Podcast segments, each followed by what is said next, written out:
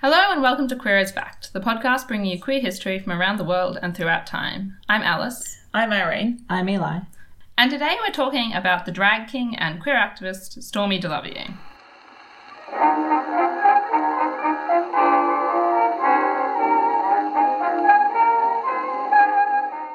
Before we begin, I have some content warnings for this episode. We'll be talking about racism, including segregation in the USA, and racially motivated violence, including specifically targeting mixed race people. We'll also be discussing period typical homophobia and more broadly queerphobia. There'll also be the use of some potentially homophobic language in quotes, although not used pejoratively specifically within these quotes. Mentions of guns and knives, discussions of neglect within the aged care system, and mentions of dementia. If any of that sounds like something you don't want to hear, feel free to skip this episode and check out any of our other content. How in detail about the dementia content do you go? Mm, Like, basically, I'm just going to say they have dementia. Like, it's not a big part of the episode. Yeah. I'd also like to note a couple of other things before we begin. One is that I'm going to be using they them pronouns for Stormy in this episode, and we'll discuss this decision later on, and you can tell me your thoughts on it. Um, I also want to add that regardless of what pronouns I choose or anyone else chooses, Stormy has said themselves that they identify as a woman. Okay. I look forward to this. yeah. We're going to Yeah. discuss this. Intriguing choices, Alice. Also, if you're listening to this episode hoping to learn about Stonewall, this is not the episode for you, I'm sorry. We will have an episode coming out in Pride Month this year for the 50th anniversary of Stonewall, talking about that in a lot more depth. So, today I'm going to be talking about all the aspects of Stormy's life that aren't related to Stonewall. Um, so, in terms of sources on Stormy's life, there is no biography, like no book biography of Stormy. I hate it when no one just does all of the work for us. Yeah, frankly, that's a big hole in the scholarship. and if you're wondering what to do with your life in the next like two or three years, maybe you should write that biography, listeners. Um, so most of my information about Stormy comes from watching and reading interviews with them. Most notably, Michelle Parkerson's 1987 documentary "Stormy, Lady of the Jewel Box." The jewel box? The Jewel Box is the drag show that Stormy Oh, okay. performed in. Stormy was also generally a very private person, especially with regards to talking about their early life and their personal life, so there are big gaps in our knowledge about them, and we're just going to have to accept that until somebody writes the biography. And probably even then, right? Yeah, probably even then, a lot of the information just won't be there. Stormy DeLarverie was born in 1920 in New Orleans, and I'm just going to say now, their surname is pronounced DeLavier. You will hear it said DeLavery a fair bit, because that is how it's spelt, but Stormy themselves says DeLavier. I spent a long time like trying to find people saying their name, and then I finally got my hands on an interview where they said their name, and I was like, yes, thank God. so Stormy celebrated their birthday on December 24th, but they weren't actually sure of the exact date they were born, and their birth was never officially registered because they were the child of a white father and a black mother. So, not only was interracial marriage illegal in New Orleans in 1920, but interracial sex or relationships of any sort were also illegal. So, Stormy's existence put their parents at risk of prosecution, and their birth was never registered for that reason. Stormy's father was a very wealthy white man. Their mother was a servant who worked for their father's family. I see. Stormy's comments about this suggest that their parents did actually have a good and loving relationship. Um, they say that their mother never wanted for anything from their father, and their parents eventually left New Orleans and moved to California where they could legally marry. Oh, Okay. okay. Yeah. Okay. You sound dubious, but that's all the information I've got. Yeah.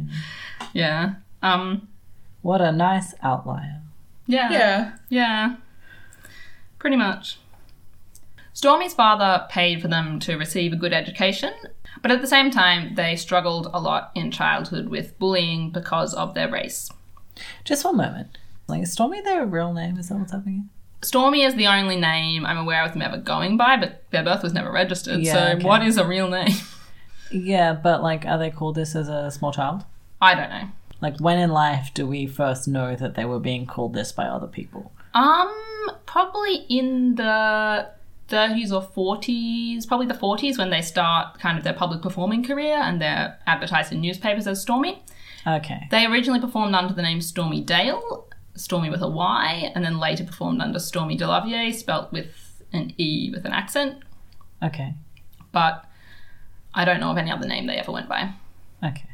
I would believe that Stormy is a plausible name. Yeah, Yeah, they- but I'd also believe it's a made up stage name. yeah. Yeah. it- I mean, it could be either. They are sometimes referred to as Storm, and sometimes the way people talk about it gives the impression that Stormy is a nickname from Storm. So they may have just been named Storm, but I don't know. Okay. Hmm. Yeah. Fine. And I don't know if their surname was Dale or DeLarverie or something else entirely. So yeah, those are the sort of massive gaps in knowledge that I I see. mentioned we I see, have. Yes. Good-o. Yeah. Yeah, there was one interview that I read from the 70s where somebody had interviewed Stormy and then written an article about them and they said Stormy never knew their real parents and they were raised by foster parents and this didn't line up with later comments Stormy makes about speaking to their parents and the information's just a Oh. bit all over the place. What? Okay. But Stormy generally speaks as though they were raised by their parents and they did know their parents. So I don't know where this interviewer pulled this information from. Was this interview with Stormy? The yeah. They did an interview with Stormy, but they didn't, you know, write up a transcript of the interview. They then wrote up an article based on their interview with Stormy. So there were no quotes from Stormy about being raised by foster parents. It just says within the prose, Stormy was raised by foster parents. Okay. That is real weird. Yeah. Yeah. Yeah. Another one, once again, somebody who did an interview and then kind of talked about that, said Stormy was raised by a grandfather. I don't know which grandfather. I guess there may have been a period at some point in Stormy's childhood where they were not with their parents. Yeah, but- so I don't know if they were raised by their parents, but they definitely talk as though they knew their parents. They hmm. also mention having a brother. I found exactly one mention about that. I mean, one sentence in which Stormy says, my brother, that refers to this. And And you were like, hang on a minute, and then Yeah. it never came up again. yeah, Okay. I mean, I feel when you're in the one sentence territory, you're like, was that biological? Was this your best friend? Did you like, just mean- frankly, I don't know. yeah, I was like, was that just like a bro? Like, what did you mean? yeah. Yeah, like they mentioned in childhood their brother in a context where they were being violently bullied and their brother stepped in to help, like to assist Stormy. That's all I know about their brother. Hmm, okay. Well, I'm glad from that one sentence that their relationship with their brother seems to have been generally positive. yeah, yeah. I guess we'll never hear about them again. Okay, continue. yeah. So Stormy was bullied very badly and often very violently in childhood by both black and white children in their neighborhood because, as they said, quote, my mother was black and I have a white face. And this continued until they were 15 when their father told them, in Stormy's words, if I didn't stop running, I'd be running the rest of my life. So I stopped running and I haven't run a day since. And so at this point, they began to fight back against their bullies. Stormy presents this as a very like linear. I didn't fight back at all. My father said this, and that was it. I beat up the bullies. It's probably more complicated than that. But they credited their difficult childhood and you know this bullying that they faced with teaching them to defend themselves and to defend others later in life. As Stormy put it, however, their family quote had to get me out of New Orleans or I would have been killed. We don't know exactly where the family moved to or when. As I mentioned, their parents did marry in California at some point. And we only know snippets about Stormy's teenage years. They mentioned that they rode horses with the Ringling Brothers Circus, which was a very famous circus of its day. What? Okay. That's all I've got for you. They had a bad fall at some point in their teen circus career and broke several bones, and that was the end of their mm. teen circus career. okay, that was That was it. a brief blip in their life. Yep. And from about 17 or 18, Stormy also began performing as a singer in nightclubs. The next time we know specifically about their whereabouts was when they took a two week gig fronting a jazz band for an amateur contest in Nebraska, and they framed this as what kind of started their performing career. And from then, their career basically just continued to grow. They performed as a jazz singer, fronting big bands and things like that for the next 15 years. They even toured Europe during this time. cool. Once again, that's all the information I have on that. Okay. Are there are there like newspaper clippings or something? Well, we're very, very lucky in Australia that we have Trove, where you can just search any Australian newspaper online, and the rest of the world doesn't have that service. That's horrifying. Yeah, So- frankly, what? Yeah. I did a bit of searching and I found a few newspaper archives that, you know, advertised performances by singer Stormy Dale. Just in the US, I didn't find any from Europe, but I don't know how well European newspapers are available via like a Google search. So, yeah, I don't know. This is what you'd find out if you wrote Stormy's biography. Say what you like about Mormons, but at least they're going around wildly digitizing stuff That's for true. all that they're worth. Thanks, Mormons. so during this time, during this part of their career, Stormy was presenting in a very traditionally feminine way. They're wearing dresses and makeup, they have long hair, and that's both on and off stage. I've seen like three pictures of Stormy ever, but this is strange to imagine. There are pictures of them at this time, but they got rid of this look pretty quickly. So, Okay. how much do we know about them off stage at this time, like about their life at this time? Nothing. So, but we know that they presented as traditionally feminine off stage. Uh, I know that because they talk about how, and we'll talk about it later, they started presenting masculine off Oh, okay. stage as a result of presenting masculine Oh, on stage. interesting, That was what got them into that style of dress. So for now, they're presenting feminine. It's very rare, as I mentioned, for Stormy to talk about their private life or their sexuality. But in a 2010 interview, they did say that in their teen years, they had vague feelings that they were different. And then around 18, quote, one day I woke up and went, oh. And this is presented in this interview as them realizing they were interested in women.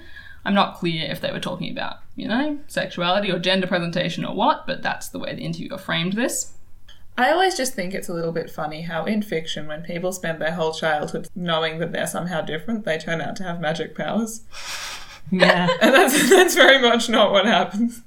That's true. Well, Stormy realized that they were attracted to women. Uh, Um, more relatable. They make no mention of seeking out other queer people or being involved with the queer community at this earlier time in their life. Their first and only relationship that we know of started in the late 40s or early 50s with a woman named Diana. Is the reason you only told us Diana's first name because you know nothing about Diana too? Yeah. I don't know her surname. Cool. Um, so I've got a quote from Stormy which sums up pretty much every single fact I have about Diana right here. Okay, let's I'm go. ready. So Stormy says, She was my life. She was a dancer and an aerialist. She was a beauty. She didn't care what I did as long as I was happy.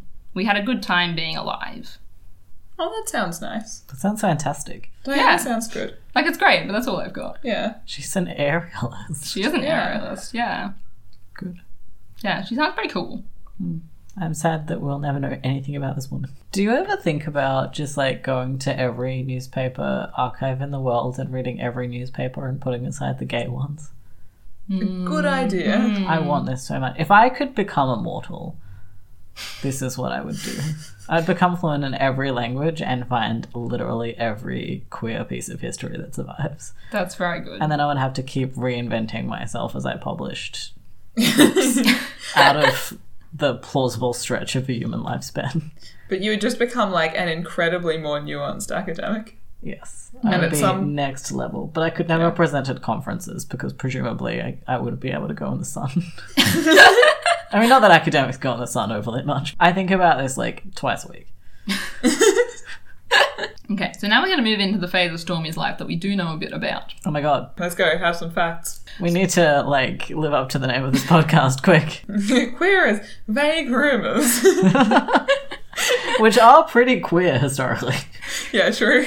Stormy was friends with Danny Brown and Doc Benner, who were two men who ran the Jewel Box Revue, which was a touring drag show that operated out of Miami. I very much picture Danny Brown and Doc Benner being two men in a trench coat. There are photographs of Danny Brown and Doc Benner, and they are two separate men. Okay. So, the Jewel Box Revue was billed as 25 men and a girl. So, the gimmick was that the audience was supposed to try and guess which of the 25 drag queens on stage was really the girl. And then, in a song late in the show, it was revealed that the girl was in fact the masculine presenting MC of the show. I think you should clarify that you said really in like air quotes. Yeah. I'll also add that some of the drag queens were trans women, so it was not 25 men. But that was. I suspected this. Yeah. Yes. That's what was on the poster. Okay. I mean, I can see how that would be clickbait for like just, you know, middle America. Yeah. Yeah. Yeah, yeah. 1940s clickbait. Well, it's the 1950s now. It's 1955, in fact. Danny and Doc were short a MC for their show, and so Stormy stepped into the role. Stormy expected this to be a six month engagement, and they say they largely took it on as a joke, basically because people told them not to and said it'll ruin your reputation to perform in a drag show and so forth. So they said, nah, I'm going to do it. Okay. So at this stage, they're still presenting quite feminine. Yeah. Okay. Yeah. So, what's the audition process like for this show, though? Also, like, if Stormy goes in as this quite traditionally feminine-looking person, do they have to like, in some way, convince the I- DBs that they can pull this role off? DB squared. It sounds more like the DBs were like, oh no, we need someone. And Stormy was a friend and was like, I mean, I can do it. They have a very low singing voice, I've heard. which is probably a factor. Do they have like long hair at this point? Does that matter? They cut their hair when they stepped into the role. Okay. But yeah, before that, they did have long hair. And I assume they had long hair when the DBs were like, hey, can you do this job? So I guess they were just like, nah, we reckon you're the person for the role. or you're the only person here, I guess. I did read some interviews with the drag queens who were in the show, and they talk about going through an audition process that ranged from, look, just turn up and do a show with us and we'll see how you go, to turn up and take off your trousers and we'll see if we like your legs, to like actually doing a traditional audition where you perform a song. Okay. So I don't know, it's a bit all over the place. So hmm. DB squared was a bit wild in their recruitment. Yeah. I mean, I think it probably depends a lot on who you knew and whether you were recommended or whether you just walked in off the street and said, I'd like a job. I would like like infinitely more information about these drag queens and their life. Thank you. Okay, I'll link some interviews with them on our blog. Are you telling me, one of the hosts of the show, to like check our social media afterwards to Yeah. follow some links?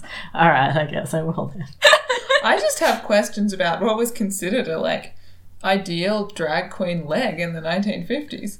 Well, like the sort of ideal shape of a feminine leg has changed quite a bit since then. that's true. You can look at some photos of these drag queens and check out their legs. Yeah, okay. There's quite a lot of photos of them. There is one website called, I think it's Queer Music Heritage or something like that, which has just gone and collated a bunch of press clippings and scanned them all and put them up. Cool. I wonder if the person who runs it is a vampire.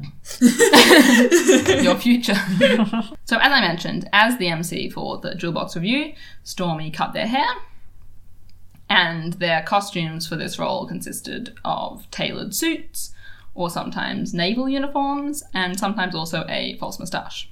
Why naval uniforms? Because people think naval uniforms are sexy, like, It butch. That's it, that's the reason. Stormy says, I tried to do the proper thing, you know, wearing men's clothes on stage and women's clothes on the street.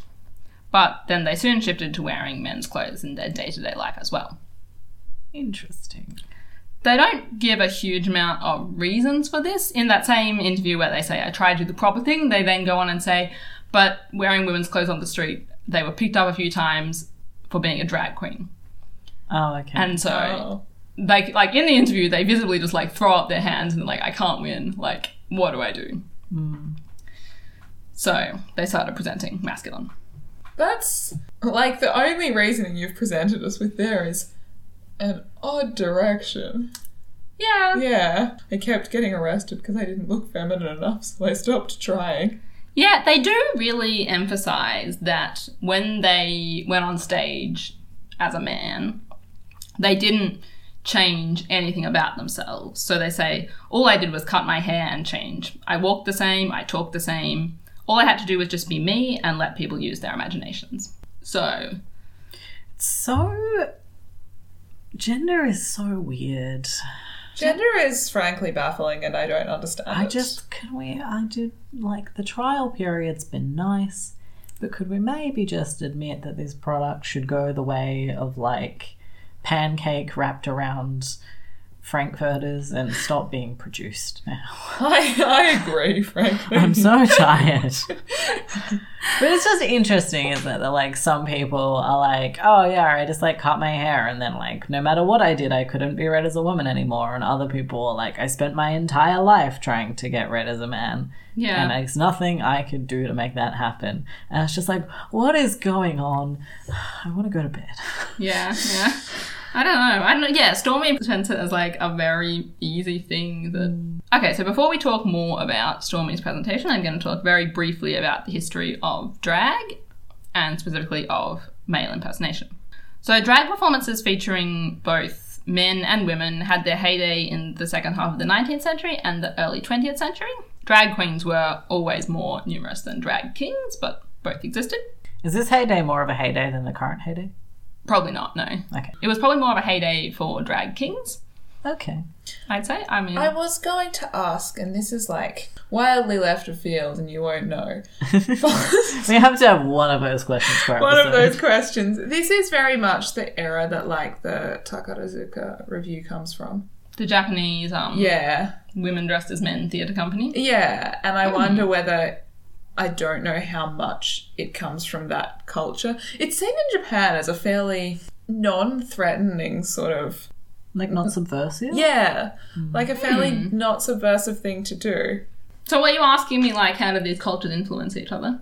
I was sort of just asking how it was seen in this period in America. Ah, okay, so Like presumably we're talking to some extent about a similar kind of thing, you know, women performing as men on stage. yeah, yeah. So there were just women who performed in male roles on stage. So one very famous one is um Charlotte Cushman, who played the role of Romeo in productions of Romeo and Juliet, and their sister played the role of Juliet. Weirdly, Okay. That's fine, I suppose. it's like theoretically fine, but in practice mildly uncomfortable.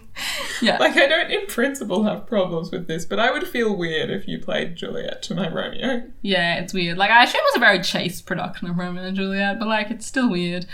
Charlotte Cushman presented masculine on and off stage, had a bunch of relationships with women. We should do an episode on her sometime. I assume you're about to give a bunch of examples of drag kings. Yeah. And I assume that you haven't researched any of them in depth apart from Stormy. Yeah. How sure are you that they're women? Um, it varies.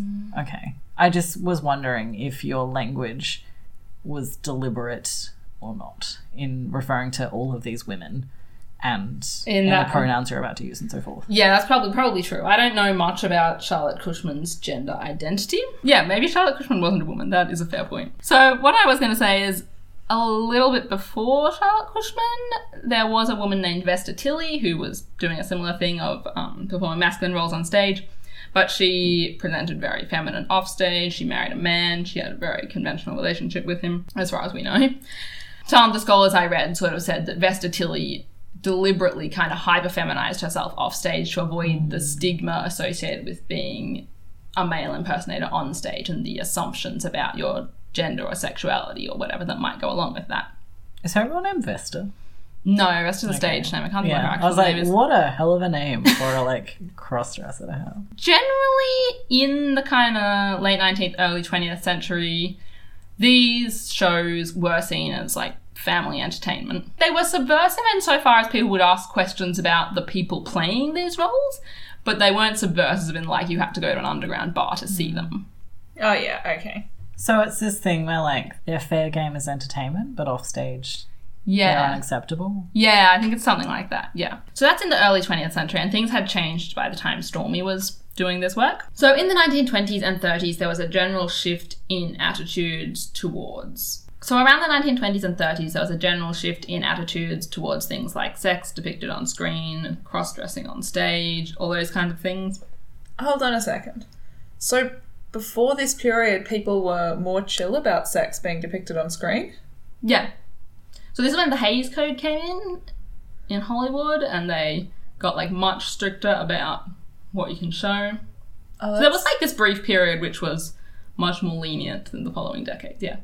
okay. So drag, which had previously, as I've said, been seen as kind of family appropriate entertainment, went more underground. Elizabeth Drorbaugh, I don't know how to say her name, it's spelled D R O R B A U G H. Anyway, Elizabeth Drorbaugh, who wrote an article about Stormy and kind of their place in the history of cross dressing, links this change in attitudes, particularly towards cross dressing and male impersonators, with the pathologization of homosexuality and the connection of that with cross dressing. So in 1921, a doctor wrote in the Medical Review of Reviews about that class of female who gains sexual satisfaction from association with other females, quite common amongst the chorus girl type. They wear strictly tailor made clothing, low shoes, so not heels, and they seldom wear corsets. The hair is usually bobbed. So, this image of a woman in men's clothing was associated with queer women, and it became even more inappropriate, both on stage as well as off stage, as it had previously been. The scholar Jack Halberstam notes, however, that there was a strong continuing tradition of male impersonation among black performers, notably Gladys Bentley. Like Stormy, Gladys was assigned female at birth, performed as the only male presenting performer in a drag show, and wore masculine clothing offstage as well as on. Robin Maltz, writing about the connection between male impersonation and the stone butch lesbian identity, continues this theme of an ongoing underground drag king scene. Although Maltz doesn't include the discussion of race, several of the performers that she talks about are also black. And Maltz paints these drag kings as being erotic, seductive lesbian figures who, quote, lived their lives of virility and prowess on and off stage and were seducers of femmes and straight women alike. Okay. Lisa E. Davis, who writes about this era, having talked to many of the performers who were involved, says stage struck female fans tipped their favourites exorbitantly and bought rounds of drinks for everyone. They hung around in mobs waiting for their butchers to finish the show. The offers range from one night stands to 35 foot yachts.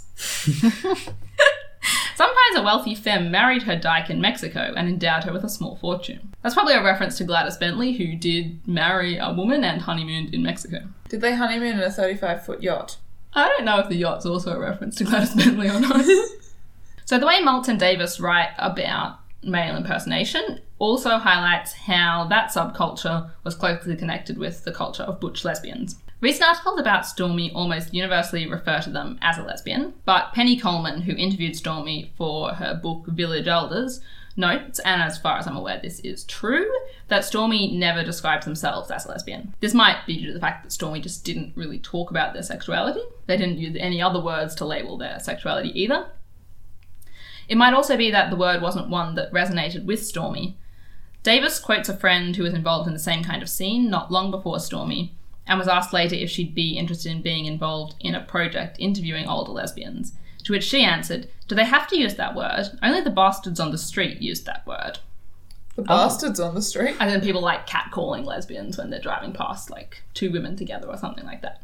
Oh, interesting. I've never heard that. Yeah, that's not one I've ever heard of as being like thrown around as a slur. Yeah, well, apparently, in the experience of this woman at least, that was the case. I mean, I guess it's not that surprising. Like, both the words gay and lesbian were predominantly used as slurs rather than terms of self identification in my youth. That's true. I definitely knew the word gay as people being like, ugh, that's so gay, long before I understood that it was about, like, men being attracted to men or women being attracted to women. Yeah, same. But I definitely I had no sense of the word lesbian being anything to do with sexuality or being a pejorative. I remember understanding that it meant a woman who was masculine in some way, and that's kind of all I understood. Oh, interesting. Okay. Okay. Hmm. Yeah, I don't remember knowing about the word lesbian as a child at all, really. I just have this distinct memory of an argument I had with a friend when I was in about like grade three or four. So I was probably like eight or nine, and we had this argument where we were trying to figure out what a lesbian was, and I've forgotten the way it went, but one of us understood that lesbians wore like plaid shirts and had short hair, and the other was like, no, no, no, my mum has a friend who's a lesbian and she's got long hair. And we were like, so how do we know what is a lesbian if just any woman could be one? I love it. I love it. But I definitely don't remember hearing it in the same like negative contexts that we heard gay when we were kids. yeah, it's not used in the same as like anything you don't like is like, oh, that's a lesbian. yeah. So there was an interview done with Stormy in 2010 where that quote I mentioned before about Stormy waking up one morning when they were 18 and going, oh, I'm queer happened. they didn't use the word queer, which is what I'm going to discuss right now. And the interviewer said to them, so this was in like the late 30s, early 40s. What was that like? There wasn't really a gay community, there wasn't a gay identity, there wasn't even a word for gay. Like, how was that experience? Wow, gay people just didn't exist then. yeah, this interviewer, I feel like, had simplified the situation somewhat. And Stormy said, no, there was a word. Queer was what they called us. The interviewer in their article then says in the prose, this word was used as a slur, but the quote from Stormy doesn't make that clear or not. I think we oversimplify what we put as good words and bad words Yeah. when discussing terminology and the history of our communities. I think we do. And I'm not trying to say, oh, look, the word queer was the one they used. I'm just saying, you know, here's another example of a term that was used at the time that has many connotations. But yeah, Stormy never did apply any label to their sexuality. Drorbaugh describes Stormy's unwillingness to label themselves as, quote, deeply confounding Really? to somebody trying to talk and write about Stormy's identity. And like, Drorbaugh says this with awareness. That's not Stormy's fault. Hmm. That's just frustrating as a researcher. I guess that's fair. I guess like part of this episode is us being deeply confounded. yeah, yeah. Drorbaugh also reflects that audiences of the Jewel Box had the same reaction of being deeply confounded. And even on finding out that Stormy was the girl of the show's headline, and I'm doing the air quotes, they didn't know how to proceed in talking about Stormy. So reviews, for example, often refer to Stormy's voice as being baritone, even though they know they're writing about a woman. I the- mean, a baritone is still a deeper voice than any of the words we use to describe women's voices. well, the word for a woman's voice in that register would be contralto. yeah. Which I guess was in use commonly enough at the time that like several different articles I read pointed out that it was unusual that they used baritone. So while Stormy generally eschewed labels in terms of their sexuality, however, they did label their gender. So talking to Penny Coleman, they said, Don't let the clothes fool you. Under here is a stone cold woman who's been fighting her way through half the universe since the day she was born. This isn't the only quote where they emphasise that regardless of presentation, they are a woman. So you've probably noticed that Stormy used she, her pronouns in that quote, and that I'm using they, them pronouns, so I'm going to justify myself now. I've been waiting do. to ask. you can debate me if you want to. So, if you watch a video of Stormy's memorial service, which is available online and which I watched in my desperate quest for any scrap of information about Stormy, you'll notice that both he, him, and she, her pronouns are used by Stormy's friends when talking about Stormy. And using he, him pronouns is a convention which exists and existed among butch lesbians and drag kings. Stormy's friend Williamson Henderson, when asked by Grace Chu, who was planning to interview Stormy and wanted to know what pronouns to use for Stormy, Williamson Henderson specifically answered he, him pronouns, saying, if it looks like a he, and talks like a he, and walks like a he, and acts like a he, and particularly dresses like a he, then it's positively a he. Positively? That's what Williamson Henderson said, yes. Oh, okay. I mean, I understand that that was an odd thing to like bring as my first question to Yeah. that quote, but I thought we'd just get it out of the way. Yeah, no, that's the word that Okay. Williamson used. I mean, frankly, coming up against Stormy's quote that was like, don't let the clothes confuse you under here is a woman. Mm. Like, that's Williamson Henderson speaking directly in the face of what Stormy has said. Well, what Stormy says about pronouns in particular is people used to ask me if I preferred being called he or she.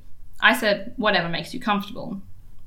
And they also say in another interview, some say sir, some say ma'am, it makes no difference to me. I really don't know what to do, and I'm speaking as a binary trans person who doesn't know enough about experiences that aren't my own, with like people we talk about on this podcast who use pronouns where those pronouns aren't necessarily linked to any kind of way that they understand themselves or their identity or hmm. anything like that. I don't know. That's just like not my personal experience of what pronouns do. Like, About- obviously, there's a lot of people for whom pronouns function in their lives differently from how they do in my life. And that's hmm. totally fine. But like, I guess I'm used to coasting on having personal experiences that I can just kind of like infer existed in some way. I'm very conscious that I feel like Stormy and I have had just wildly different experiences of the world. I still think it's interesting. You've come out of several conversations where someone's essentially gone, Do you like he or she? And Stormy's been like, Either of those is fine. And you've chosen they.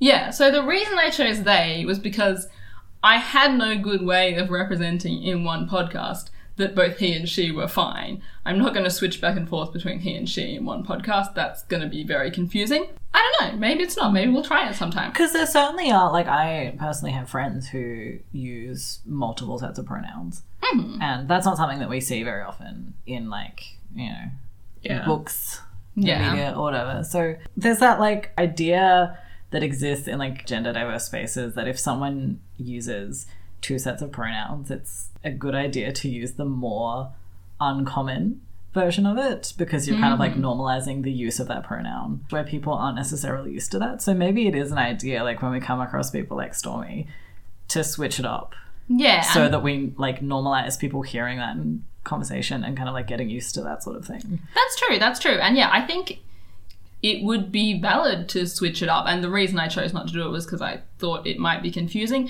But on the other hand, we've critiqued that idea in other settings. For example, when people have said, oh, but quotes of the time will use she pronouns for this person. I can't use he pronouns because you'll get too confused if we're talking about, say, a trans man. And we've said, oh, it, you'll get confused doesn't give your reader enough credit. Your reader will pick it up. So maybe I should have given our listeners more credit. Yeah. It's kind of interesting though also because like obviously Stormy heard both she and he mm-hmm. referring to them Referring to Stormy.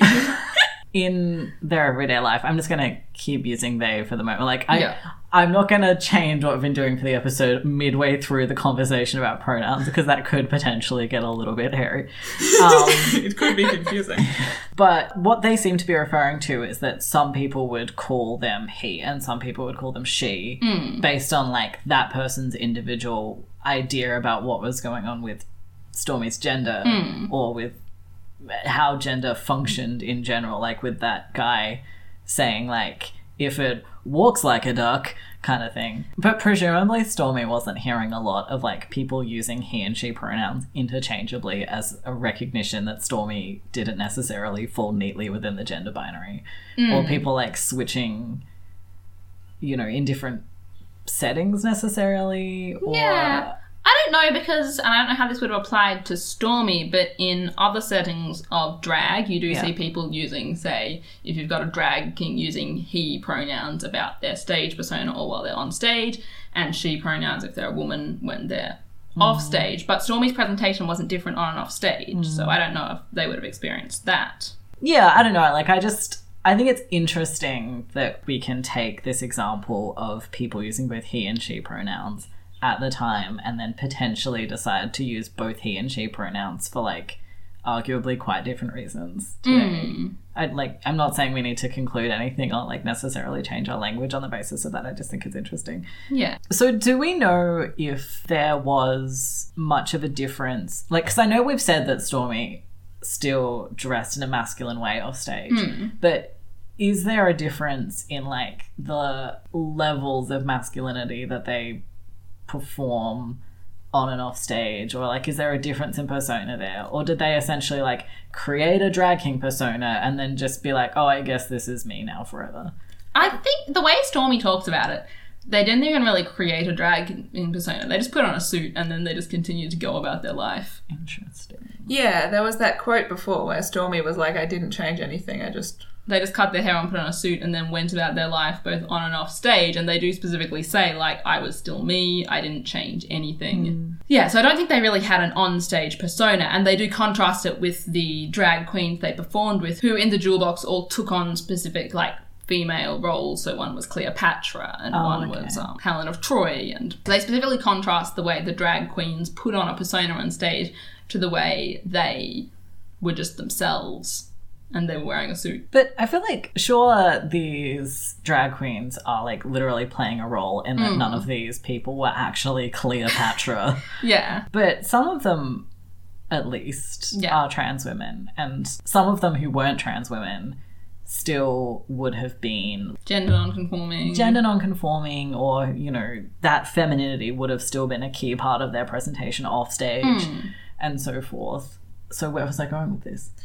I don't know, but there's possibly still a difference between their sort of on stage persona. I don't know really what drag looked like in this period, but the drag that we see now is very theatrical. Hmm. It was very theatrical, but not not as hammed up as it is today. Perhaps is the way to say that. Like the fact that the gimmick of the show was that you had to guess which one was actually a woman. One of the drag queens in the show says.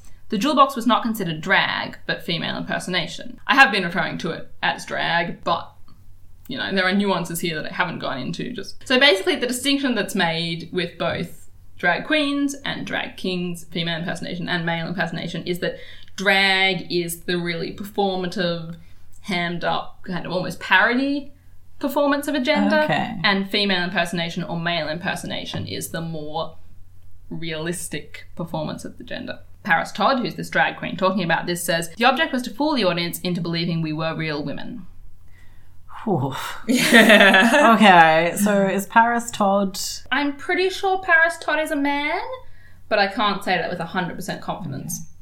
I mean, frankly, I think no matter how much research you did on Paris Todd, could you really be sure? Well, I mean, there was another one of the drag queens in the show. I can't remember her name off the top of my head.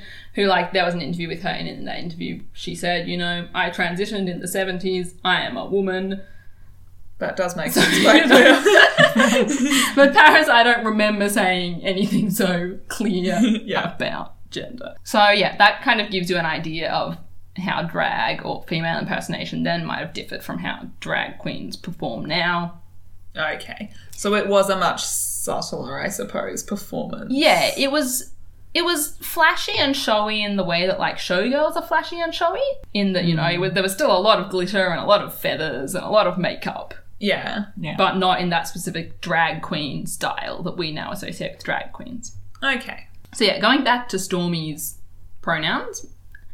When we're talking about people's genders and sexualities and pronouns, we generally try as much as we can in this podcast and in life to rely on what they tell us about themselves. And Stormy doesn't fit into this model because Stormy explicitly says it's up to you. So Elizabeth Drorbaugh suggests that Stormy avoided giving specific pronouns or giving out biographical detail about themselves as well, and we've noticed the lack of biographical detail about their early life, specifically in response to the audience's desire to find out who they really, air quotes, were and what their gender and sexuality really were behind the performance. So by refusing to place themselves into the binary and choose either she or he, Stormy was forcing other people to kind of interrogate what gender was and how they decided what somebody's gender was. I still feel like this is interesting conversation to be having for for someone who we have on record saying, "Make no mistake, I am a woman." I'm not denying that Stormy is a woman.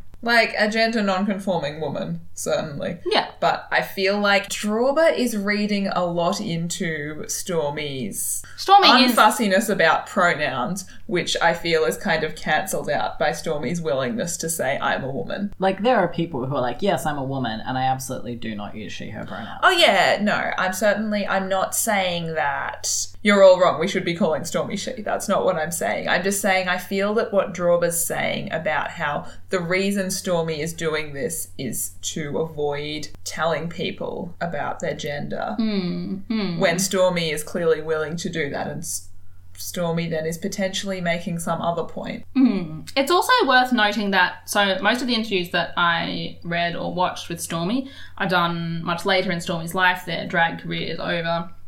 They're, you know, an mm-hmm. elderly woman at this point, and that's where the quotes where they say I am a woman come from. And the mm-hmm. quotes about their pronouns also come from these interviews, but earlier in their life people were using these different pronouns for them. So perhaps it is that later in life when they weren't this figure who was performing and had the newspapers randomly discussing their gender, they were happy to be like, yeah, I'm a woman. But when they were earlier in life on stage, perhaps this is when they were more concerned about just call me what you want. Yeah, I guess this is true. The like difference in time period is probably meaningful there. Yeah, yeah, but it is hard to say because we don't have any interviews with Stormy from the time when they were in the jewel box. The first interview we have with Stormy is from 1971. Okay. And, you know, it's that one I mentioned that says that Stormy was raised by foster parents and never knew their parents, so. Which is frankly untrue as far as we can tell. Which is false, I think. Which is false, I think. So, yeah, yeah, it's harder to know what was actually going through Stormy's head in this time when they were in the jewel box. Yeah, okay, yeah. I guess I did have one more thing to say about. Okay. that quote where Stormy said, I am a woman. Mm-hmm. When Stormy was talking about being a woman, they like immediately and like very strongly tied it to fighting. Like, Hmm. I forget the exact quote you said, but it's like, she is a woman who's been fighting her whole life. Yeah. And so, I mean, I guess like I'm about to make some wild speculation about how Stormy interprets gender. it sort of sounds like what's happening there is that Stormy's saying something about womanhood as an experience of oppression, Yeah, yeah. I guess, as separate to sort of gender identity or pronouns or. Mm-hmm. I don't know. yeah. And that's certainly quite a common idea. Like, there are certainly plenty of women who understand their womanhood as fundamentally being like the fact that they've had to experience misogyny for their entire lives. Yeah. And mm-hmm. this was certainly like the argument that some people expressed about why we should call Pauli Murray she. And we did not call Pauli Murray she. You can go and listen to those episodes if you want to find out why. Sorry, I'm not going to explain here. and I don't say that to like negate Yeah. your comment, obviously. But I don't know.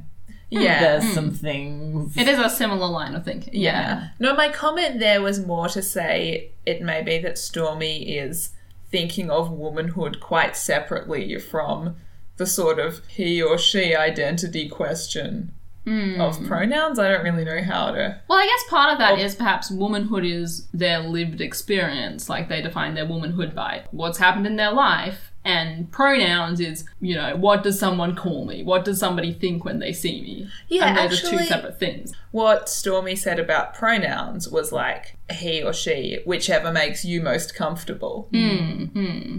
And so it's that very like pronouns are to do with people's perception, I guess, mm. for Stormy, Yeah. as Like- opposed to, yeah. Identifying as a woman is to do with Stormy's perceptions of their life, whereas pronouns are to do with other people's perceptions of Stormy's life. Yeah, I guess so. and I guess that's true in the way that mostly it's other people that use pronouns for you. Yeah. Yeah, and I think Drorbaugh reads a lot into that decision, as you were saying. We can also read it as Stormy just being like, people say what they say, it's their business, I do what I do. You know. Yeah. We're fundamentally having a discussion about like not only like what is gender, but what is gender in like a time and place we didn't experience, and like Yeah. good luck, guys. yeah, like, frankly, I've delved too deep. Before we move on from our conversation about pronouns, I do want to conclude by saying that I think using she, her pronouns is a perfectly valid choice for Stormy. Stormy uses them themselves. Stormy actively says they're happy with them. Using he, him pronouns is also a valid choice in that Stormy has actively said that they're fine with them. Switching between the two would also be a valid choice. You can basically do what you, you want because Stormy has said it's okay. But I've chosen they. Public reactions to the Jewel Box Revue were very mixed. On the one hand, it was a very successful, very popular show. It ran for many decades, it toured the whole of the USA. It had a wide audience amongst both straight and queer people. This is a wild question that you probably won't know. Did it have a wide audience in terms of race as well? That's literally what I was about to say in the next sentence. So, yeah, Cool. yeah, I do know. keep talking, keep talking. so, the Jewel Box Revue was, in fact, the first racially integrated drag revue. Cool. So it had black and white performers. The Jewel Box was kind of a drag show at the tail end of this style of drag show. Mm-hmm. And it continued long after most shows of its style had stopped. So I mentioned that Gladys Bentley was in a similar show that was earlier. That was kind of winding up and the Jewel Box continued. So we don't really have that many shows to compare it to From its time. from its time. Hmm. Yeah. The Jewel Box also performed for black and white and mixed audiences. Talking about race. It did receive some backlash from the black community that saw it as kind of undermining the respectable image that some people were trying to build as part of the civil rights movement. Interesting. And uh, Michelle Parkerson, who made the documentary that I mentioned, actually credits that backlash with the eventual demise of the Jewel Box. Okay. So it was picketed and boycotted and Oh. things like Oh, that. Oh, really? Okay. Outside of the question of race, the Jewel Box Revue also just angered a lot of conservatives generally. Notably in Reno, Nevada in 1962, when the Jewel Box was about to come to town, the city council frantically passed a ban on, quote, any floor show or entertainment which consists of one sex impersonating the opposite sex, arguing that the Jewel Box's very nature would attract a very undesirable element to Reno. Which is basically just, you know, some very thinly or not veiled at all homophobia.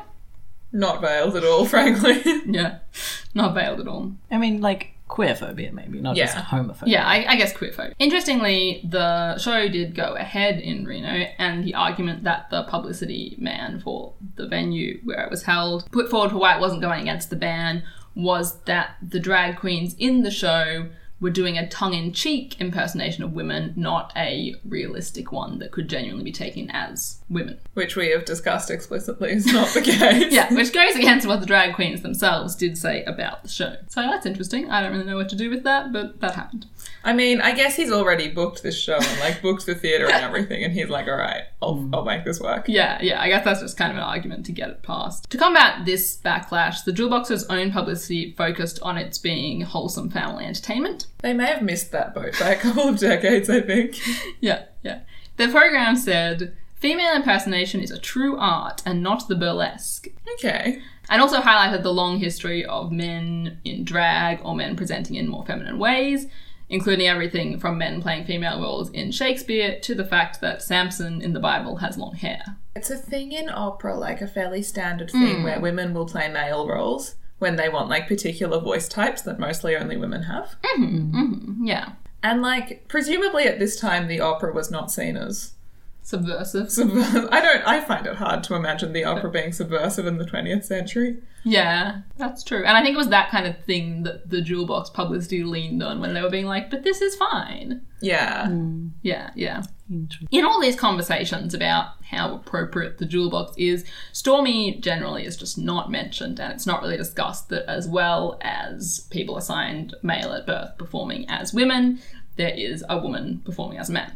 The Gay and Lesbian Theatrical Legacy Encyclopedia Bio on Stormy suggests that while drag queens did cause outrage, Stormy wasn't mentioned because drag kings were too much of a threat to kind of the idea of masculinity to even be discussed in these conversations. Because their performances showed that masculinity wasn't just kind of a default, but like femininity, it was something that is constructed and performed.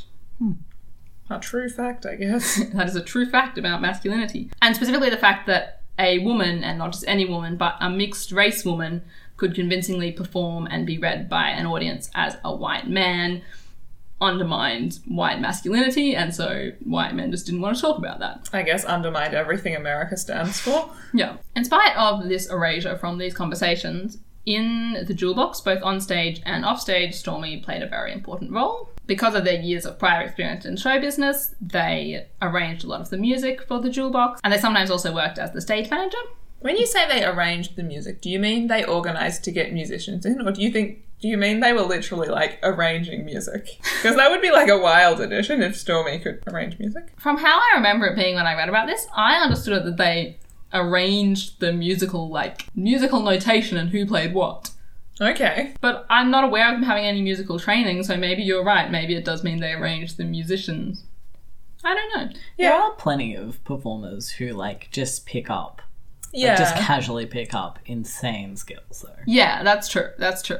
And was- like Stormy was in show business and performing for 15 years before they even started in the Jewel Box. So oh yeah, no, I remember you saying Stormy was a jazz singer. Hmm, yeah, I'd forgotten the part where Stormy did music. yeah. Stormy was a jazz singer. Stormy didn't just walk in off the street into this show.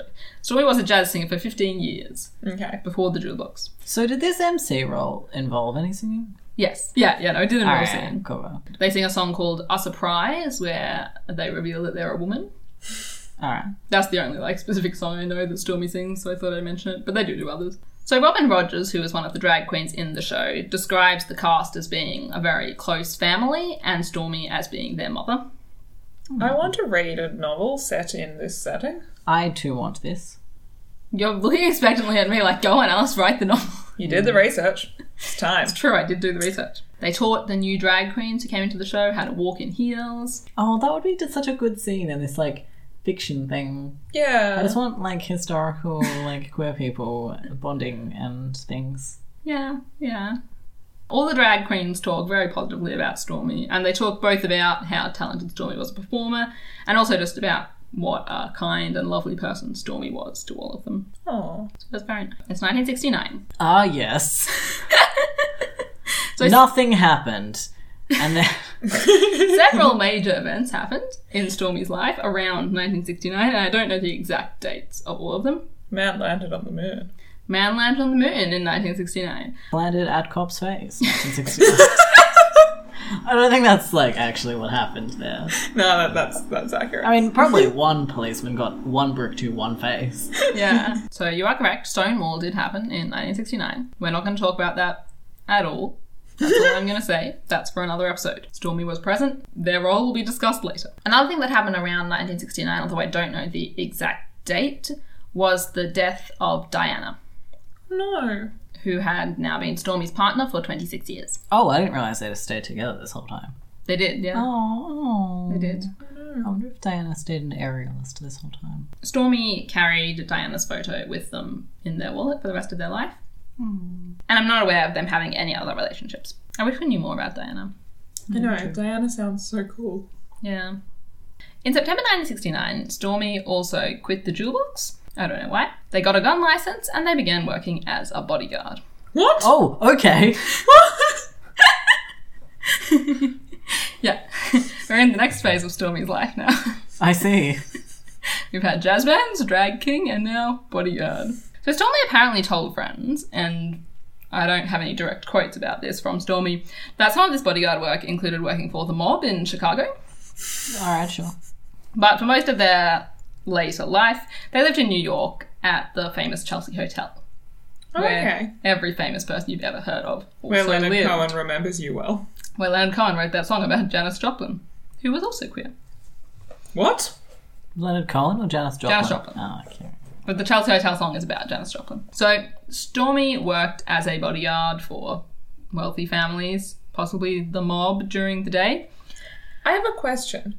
When Stormy did this, Mhm. did they did the wealthy families understand that Stormy was a man, or were they hiring a female bodyguard?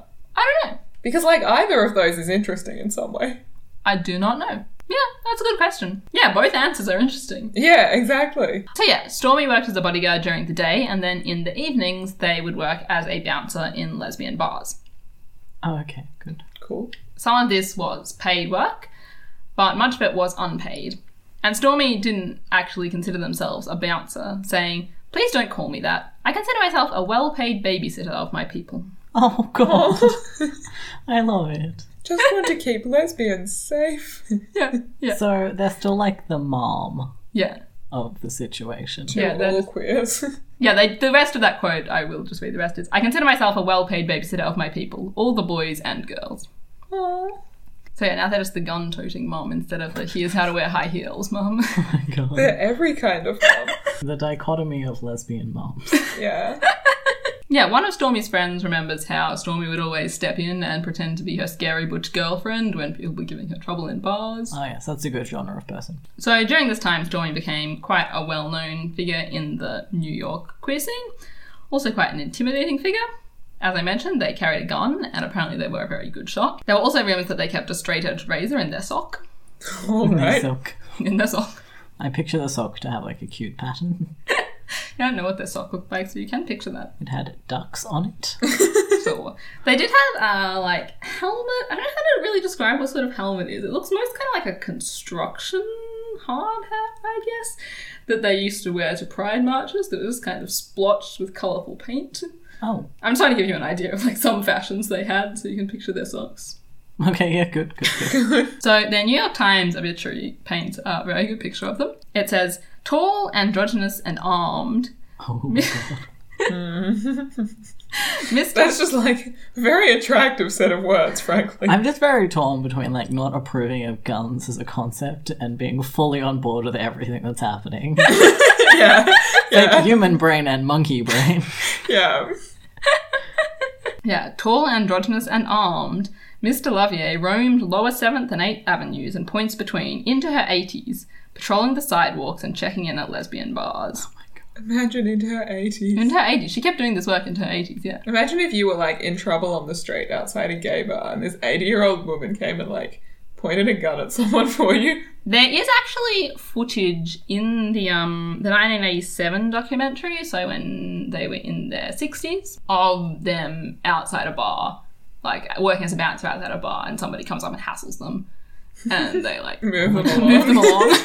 so yeah, you can watch footage of this happening. I would like to watch footage of this happening. Okay, I will link to the documentary on our blog. Now you're also telling Irene to go and check the blog. Yeah, Check out our social media at queerasfact.tumblr.com. What was that URL again, Irene? Stormy's friend Lisa Cannistraci also adds to this uh, quote in the obituary. She literally walked the streets of downtown Manhattan like a gay superhero. She was not to be messed with by any stretch of the imagination. She's my hero. I love how she didn't enter like gay superhero territory until she was like 60. Yeah, yeah, that's true. Like, that's very good to know. Yeah, let's talk some more about how great Stormy was. good, Alright. good, good, good. Cool, let's go. Stormy also did a lot of charity work. So they'd quit the jewel box, but they continued performing and singing into their 80s at queer events and at benefits raising money for women and children who were victims of domestic violence. When asked why they kept doing this work into their 80s, they said, It's very simple. If people didn't care about me when I was growing up, with my mother being black, raised in the South, I wouldn't be here. Patrick Merry, a friend of Stormy's, recalls during the AIDS crisis, he was raising money to give Christmas presents to people living with AIDS, as well as to buy presents on their behalf for their families if they were too sick to do so. Oh, I love this game. Hmm. And Patrick approached Stormy while Stormy was out at a restaurant and asked for a $5 donation. Instead of giving him money, Stormy said, Are you going to be here for a few hours? And then came back a few hours later with $2,000, promising to meet Patrick the next day with more money. Oh my god. Okay. And in the following years, Stormy always came and found Patrick around Christmas time and just gave him a bunch of money. what a superhero though. Presumably she got it from like holding up homophobes outside of gay bars. I don't know where they got this money from. Stormy also remained active in queer social scenes. Well into their 80s and even 90s, they were still frequenting queer bars, also just as a patron, where they would flirt with and befriend the female bartenders and drink Absolut vodka straight from a wine glass. A wine glass. That was their drink of choice, yeah. if this episode gets to 2000 Because we've never drunk We've vodka never from drunk, a wine yeah. glass, and we would have no idea what that experience would be like. No, a true novelty. Tasso, a trans man who knew Stormy later in Stormy's life, describes Stormy as one of the first positive masculine role models that he ever had, saying, She was a life preserver, especially for younger people, to see someone who walked the walk and talked the talk 24 7 in a time when you could get your head bashed in for leaving your house. Stormy's work and just general presence in the New York queer scene earned them the reputation as the unofficial mother of the New York queer scene. And Stormy said, Sometimes I feel half the universe is my family. Hmm. I want Stormy to be my mom. Stormy also wants Stormy to be your mom. Stormy was always a fixture at the New York Pride Parade. They often led the parade in their weird helmet that I described before, and the Stonewall car, which was a 1969 Cadillac that had been parked outside the Stonewall Inn on that night in 1969. Do we have this car still? I assume so. Good. Like, there's a lot of photos of this car. I, the car must be around somewhere. I don't know where the car is. Let's find the car. okay. Let's Um, record in the car. In 2010, for the first time, Stormy missed the Pride Parade. This was so unusual that the press came round to see how they were doing. Articles from the time reveal that a few months earlier, Stormy had been found wandering the halls of the Chelsea Hotel very disoriented and had been diagnosed with dementia and moved into a nursing home. They were now 89, and they said, I have no regrets. If I did, I wouldn't have lived this long. Stormy had no next of kin and no known family, so it was difficult for their friends to ensure they were properly cared for in the nursing home. They were worried that Stormy was largely ignored and rarely allowed out. And this is a problem that many older queer people face, exacerbated by the fact that the law often prevents them from marrying their partner and therefore having any legal connection to their partner. Lisa Cannistraci, who became Stormy's legal guardian at this time eventually, also expressed frustration at the failure of the queer community to rally behind Stormy, noting that queer activism is often conducted by and for young people and leaves older members of the community behind. Yeah, no, that's very much a thing. Like, I definitely feel when you talk to a lot of queer people our age and younger that they have this conception that they are the first queer generation, basically. There is definitely a generational gap in the queer community. I think part of that is just the fact that a queer person doesn't automatically have any queer elders in their life. Hmm. Yeah. So they do feel like they've figured it all out themselves, because a lot of the time they have. And it links into other issues like the lack of like community spaces that aren't based around alcohol and sexual encounters. Yeah. Yeah. that's true too. You know, you, you can't really like meet people of different generations in that. Yes. Yeah. And it also kind of forces your, like, teenage queer experience to be fairly isolated, I guess, in some ways. What do you mean? If all queer community spaces are. Oh, 18 I plus. understand. Yeah, yeah, Yeah, I see. Yeah. which is changing now, but I think it's like changing recently enough. I, as someone in their like early to mid twenties, didn't have opportunities that people who are like sixteen have now. Yeah. Yeah, yeah, no, that's true. That's true. Stormy was supported by SAGE, which stands for Senior Action in a Gay Environment. which is a very prominent not for profit working with queer elders. But a spokesperson for SAGE said that the lack of resources available to them made the amount they could do for people like Stormy limited. And they pointed out that what older queer people need, as well as community support, is government funding. So, all that negative stuff being said about the experience of queer elders, hearing people talk at Stormy's memorial service makes it clear that they were loved and visited regularly until the end of their life by both old friends and newer ones. And their friend Robert West did say that the staff in the nursing home respected Stormy and did the best they could with the resources available to them. Mm. Stormy passed away on May 24th in 2014, aged 93. Good That's- effort. Very old. Yeah, it's because they had no regrets. Before they passed away, in that 2010 interview I've mentioned a few times, Stormy said they had a message for young people at the Pride parades that they could no longer attend. They said, just be themselves, like they've always been. They don't have to pretend anything. They are who they are. Stormy was amazing, frankly. That was great. Stormy I love amazing. Stormy. It's true. I second this opinion. Good. All in favour. With that, we've been Queer as Fact. Thank you for listening. I'm Alice. I'm Irene. I'm Eli. If you enjoyed this episode, you can find us on social media on Facebook, Twitter, or Tumblr as Queer as Fact. You can also email us directly at queerasfact at gmail.com and can find all our other episodes on Podbean, iTunes, Spotify, or whatever podcatcher you use. If you listen to us on iTunes, or if you don't and you just love us enough to go to iTunes anyway, please rate us and leave us a review because that really helps us to reach a wider audience. We'll be back on the 15th of February when Jason and Eli will be talking about the 2002 novel Fingersmith and its 2016 adaptation, the film The Handmaiden. Thanks for listening, and we'll see you then.